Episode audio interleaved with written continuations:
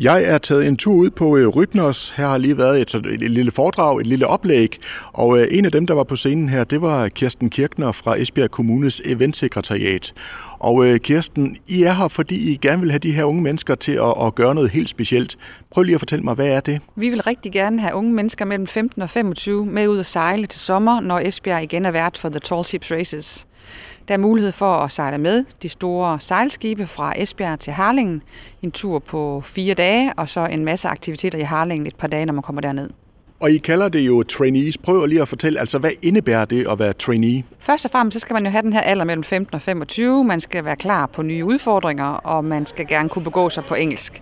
Men det at være trainee, det er, at man hjælper simpelthen med at få skibet til at sejle fra A til B, i det her tilfælde fra Esbjerg til Harlingen.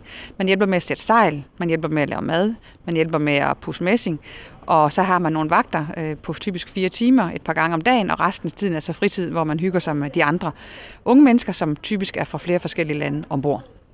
Og det kunne sådan godt umiddelbart lyde, som om det var noget, man skulle afsætte hele sommeren til det her. Nej, det er det ikke. Øh, det er en lille uge, man skal afsætte. Man påmønstrer skibet i Esbjerg en lørdag, og så sejler de en søndag. Det er den 10. juli til sommer, og så sejler de som sagt en øh, fire dage. Det er jo et race, så vi ved jo ikke helt, hvor lang tid det tager. Det kommer også an på vinden.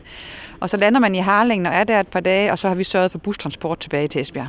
Hvad kræver det af forudsætninger for at komme ombord som, som trainee her? At man har lyst til at få en fantastisk oplevelse.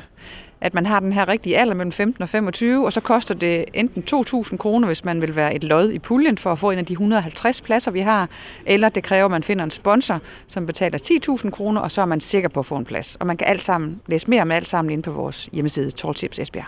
Men altså, det lyder som om, der er eventyr i vente der. Altså, hvor stor er interessen?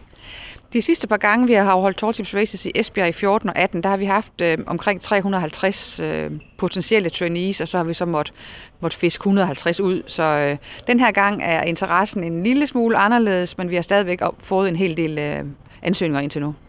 Men jeg kunne næsten se på eleverne her, I lige har været op og holdt foredrag for her. De var meget stille og, og lyttede meget med, så der kunne jo godt være nogen i vente der. Det håber vi, og jeg vil også ønske, at på en eller anden let overskuelig og simpel måde kunne fortælle, hvor meget den her tur kan betyde for den enkelte unge. Vi har set så mange eksempler på unge mennesker, der er kommet hjem, og har, det har simpelthen været totalt livsændrende for dem. Og vi har også set flere, ligesom Johanne, jeg har ved min side her, som tager afsted en gang og bliver så bidt af det, at de bare skal afsted igen.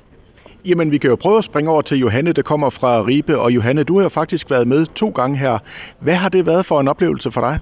Altså, det har været en kæmpe stor oplevelse for, øh, ja, det her med, at man lærer en hel masse nye mennesker at kende, og får en hel masse nye venner, og bliver en del af en lille familie ombord på det her skib.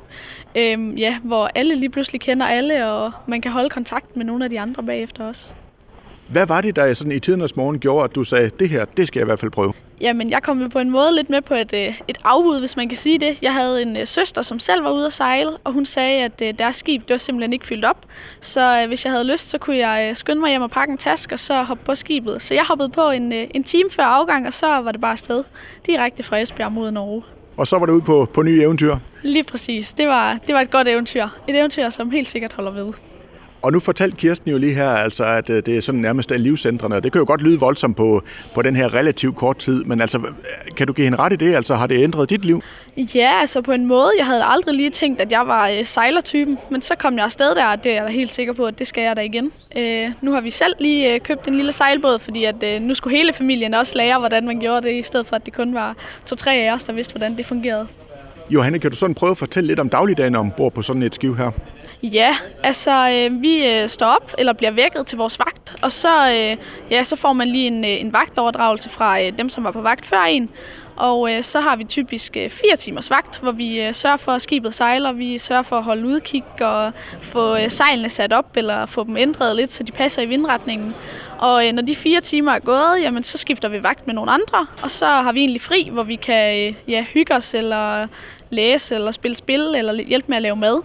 Og så øh, har vi jo igen fire timers vagter senere, øh, for eksempel fra 8 til 12 om morgenen, og så har vi igen 8 til 12 om aftenen. Og nu hørte jeg jo lige Kirsten sige noget med at messing. Det er vel ikke alle opgaver, der er lige sjove?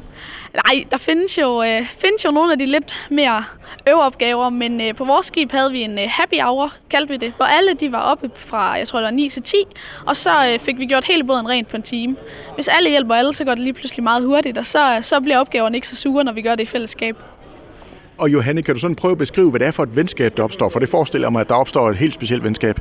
Ja, altså det er jo noget helt specielt, det der med, at det er, øh, er fra så mange lande også. Altså, øh, vi fik jo øh, selvfølgelig en lille danskergruppe med dem, som var danskere, men lige pludselig så havde vi også de falske danskere med, som var dem fra Sverige eller Norge eller fra Holland. Jeg har selv fået nogle helt vildt gode venner og veninder derfra, så jeg skal for eksempel mødes med en fra Holland her i december, og det, det var jeg jo nok ikke lige kommet til, hvis jeg ikke havde været ude at sejle der. Johanne, her til sidst, kan du ikke sådan lige altså prøve at fortælle den oplevelse, når man så ankommer til havnen, og der er stor fest og så videre. Hvad er det for en oplevelse? Altså, det er jo noget kæmpe stort, når man sejler ind i havnen, og der bare ligger skibe over det hele. Øh, og det er jo bare, ja, en stor fest, hvor man, øh, hvor man kan tænke, jamen, vi er jo en del af, af hvad hedder det, hovednavnet. Øh, og det er jo bare kæmpe stort. Hvad vil du sige til andre unge mennesker, der sidder derude, måske overvejer det her?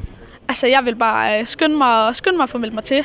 Det er, det er en oplevelse, man ikke vil gå glip af. Og Kirsten, hvis vi lige slutter med dig, altså hvis man så sidder og tænker, jo, det kunne da være super spændende det her. Hvad gør man sådan rent praktisk derfra? Så går man ind på hjemmesiden, der hedder Tall Ships Esbjerg, og der finder man et øh, punkt, der hedder Trainees, og så scroller man lidt ned, og så er der et ansøgningsskema, som gerne skal sendes ind inden den 15. december. Så det er sådan lige op over? Det er sådan lige op, hvor der er sådan tre ugers tid endnu.